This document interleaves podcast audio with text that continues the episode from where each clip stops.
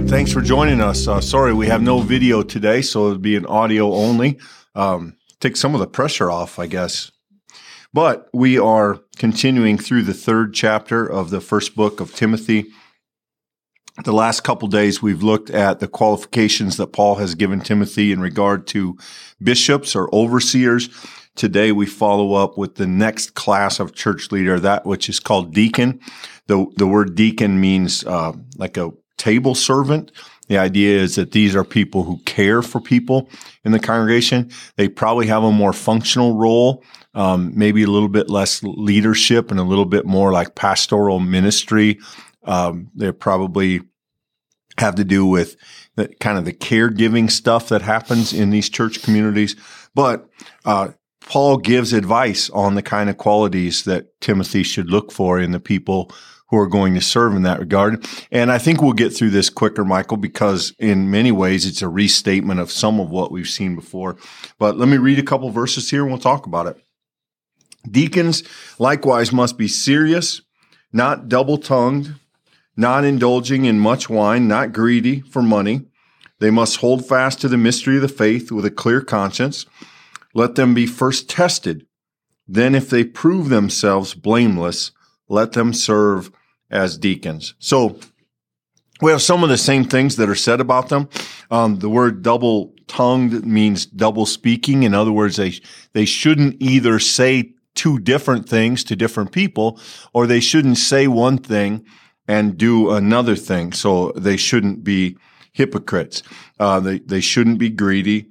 You know, again, we talked a little bit over the last few days money has gotten a lot of church leadership in trouble through the years. Access to money, the abuse of money, um, not using funds well, soliciting funds from people dishonestly. Um, there is a temptation that greed brings that is really incompatible with church leadership and has been the downfall of many a church leader. And so Paul speaks to that here. And then an interesting phrase, Michael, they must hold fast to the mystery of the faith with a clear conscience. In other words, they must not only believe, they must live in accordance with that belief. And, and Paul has said things like this before. We've seen this before. The idea for Paul is that one's professed belief and one's lived beliefs really ought to be the same thing. There should not be significant differences between them. I uh, also was uh, drawn to that. So if you're studying with us, we're in First Timothy 3, uh, and we're looking here, verse um, 9. And uh, I find this idea, the mystery of the faith, particularly interesting. Uh, we're going to actually see that defined, Clint, in mm-hmm. uh, verse 16 here.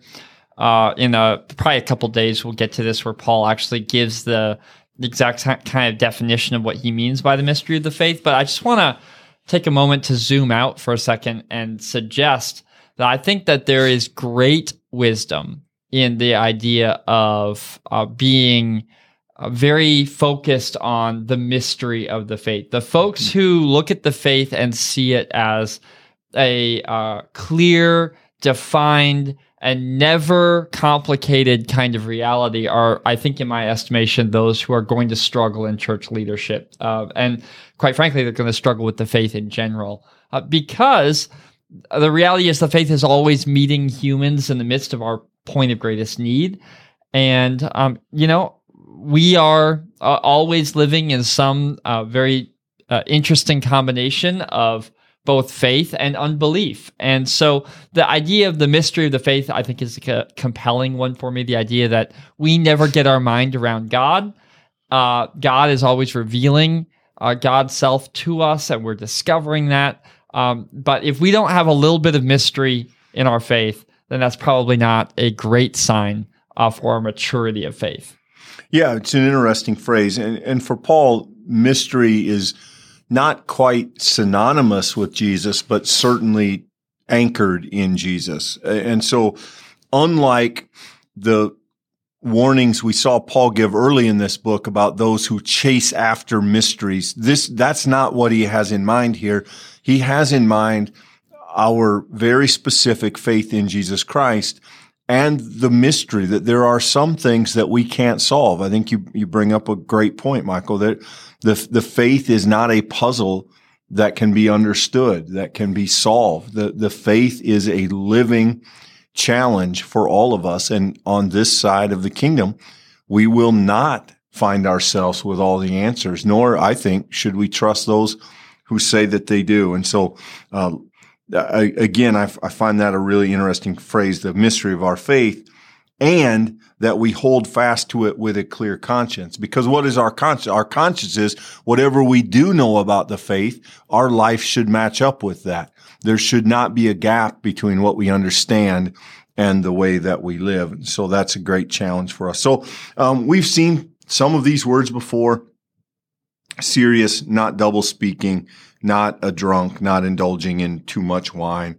And then we get to this next verse verse 11. Uh, there's some translation stuff here. I'll, I'll read a couple verses. Women likewise must be serious, not slanderers, but temperate, faithful in all things. Let deacons be married only once. Let them manage their children and their household well. For those who serve well as deacons gain a good standing for themselves and great boldness in the faith that is in Christ Jesus. So there have been translations. There are really three things that you can do with this word women. And two of them probably uh, are better than the other. Uh, women is, a, I think, a solid translation. Remember, we said the other day, women can also be translated as wives. There are some who have argued that the word female here could be taken as deaconess. But given what Paul has said about women speaking in church and the male language of officers, we've had lots of that conversation. If you missed it, go back a couple of days. You'll, you'll come up to speed on that. I think it's very unlikely that Paul has in mind here the idea of a deaconess. Um, very much more likely that this is women or wives, but that the, the women connected to the deacons ought also to be uh, honorable, um, temperate. They they ought to not cause trouble. They ought to, if they have partners, those partners ought to be a strength to them, and not a source of controversy or conflict within the church. We saw this with the elders married only once. We talked about what that might mean.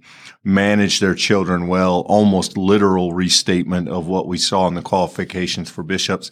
And then finally, this common commendation at the end uh, those who serve well as deacons gain a good standing and great boldness in the faith that is in Christ Jesus. You know, it's interesting, Michael, to kind of look at the meta, meta of this. The idea of you have structural leadership and you have compassionate caregiving. And, and really those two arms of the church, I think, have always been the foundation for congregations, for Christian community. Th- there is a demand for leadership and wise judgment and making decisions.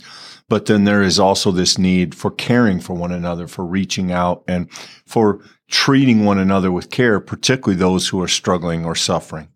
Uh, I think verse 10 is a helpful sort of rubric that we can apply to Christian leadership. The idea of let them be first be tested.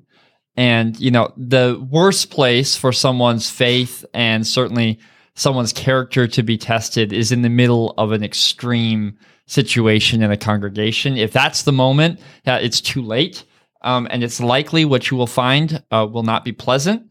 Um, I think the idea that one should apply forethought to that selection uh, is is deeply wise, and I think uh, to some extent, um, maybe verse 11 here is less interesting than some of the words that have been spoken before, um, if only for the fact that as Paul talks about women here, he's really not departing from any of the instruction that he's given previous. I mean, ultimately, he commanded this same thing for elders. So, you know, I think there's a kind of uh, equal sort of treatment maybe in that, uh, if not equal of of like kind.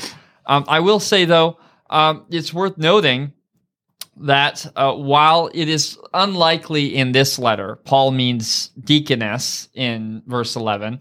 There are examples, say Romans chapter 16, verse 1, where Paul actually names a female deaconess. So, another Pauline letter, but in that letter, he actually names a woman who serves as a deaconess in the congregation. It, it's worth noting that these letters are snapshots of a time in the congregation and they are our scripture. So we sit under them. We seek to hear them humbly, but we're aware that there's more happening in all of the New Testament than what's happening right here. So just to, not to restate our conversation about what Paul had to say about women previous, but it is worth noting uh, that there's there's more complexity in the New Testament than what we just find right here, as it applies to women serving in the role of deacon, and uh, that's worth noting.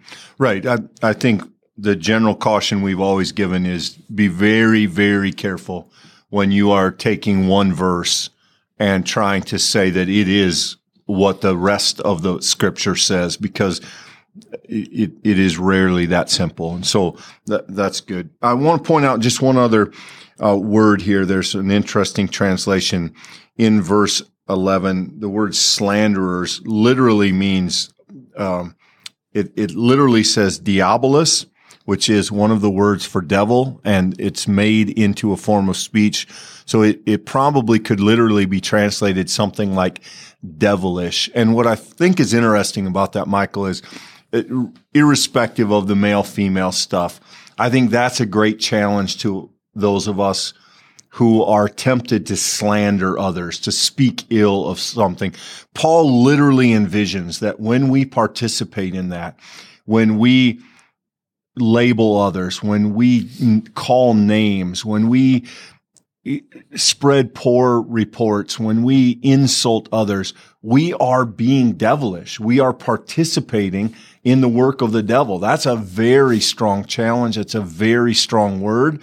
And, and I think that's a very convicting reminder of the power of our speech that can be used for God's purpose or against God's purpose. And I, I think that translation piece is interesting. Certainly a, a challenge that I I hear loud and clear. Don't make a mistake of misordering this text. This is not about uh, putting people down. It's not about a rubric for judging others. It is ultimately, verse 13 makes very clear uh, deacons should gain a good standing for themselves and great boldness in the faith that is in Christ Jesus. Good character, uh, Christian discipleship, that constant encounter with the risen Christ that demands uh, reawareness of our salvation and a, a new kind of transformation into the image of Christ every day is for the purpose of more closely uh, resembling his image in the world. And deacons are called in their leadership to be fixated not on the standing for their own sake, not for their own kind of arrogance or prideful uh, pointing at self, but rather for the sake of true service to others to to be upright, to be good people, to live uh, with a kind of stability and constancy, and that does not happen overnight. I think that goes back to that commendation we had previous. I believe it was yesterday uh, that the elder shouldn't be a new believer. There's wisdom to allow a person to have time to grow in the faith and and for that faith to take root. And I think these are beautiful words, a reminder for us that if as our faith grows, so should our great boldness in the faith. And and namely, I want to be clear here, not propositional faith, not just like your ability to talk someone into the faith, but rather boldness in the faith that is in Christ Jesus. it, it is beautiful when a Christian has come to the full awareness, I can trust Jesus. I may not know all the theological words. I may not know exactly how I could quote unquote evangelize another person, but I am willing to trust the one who has come and reveals God's will for the world. And if one can continue to grow in that confidence, then friends, I think we're living into the very thing that Paul's calling the deacons to embody. So in this last phrase here, the word in is doing a lot of heavy lifting. Great boldness in the faith that is in Christ Jesus. You know, we can read that word boldness and think that it's about us, think that it's about us being strong and standing up. But boldness in the faith looks like the courage to forgive, the courage to love, the courage to reach out to people who are different, the courage to embrace truth, the courage to take a stand against something that is harmful to people. And we do that in the faith that is in Christ Jesus. So the idea that Paul gives us two circles to sort of locate our boldness within, I, I think is really helpful. Uh, because as in all things, Paul, this is never about us. This is about Jesus Christ. And, and so, uh, he helps us get there, even with the way that he writes this final thought. Well, friends, I think uh, we're glad that you would spend time with us today. Sorry for the technical difficulties. We'll have that worked on over the course of today, but uh, we look forward to seeing you as we continue on this study. I, I, think some really interesting words to come, Clint, and I hope that those who join us will uh, be with us as we continue on. Yeah, thanks for your time today, and we hope to, uh, well, we will be with you tomorrow. Hope to see you. Have you see us tomorrow? Something yeah, along those something lines. along those lines. Have a good night.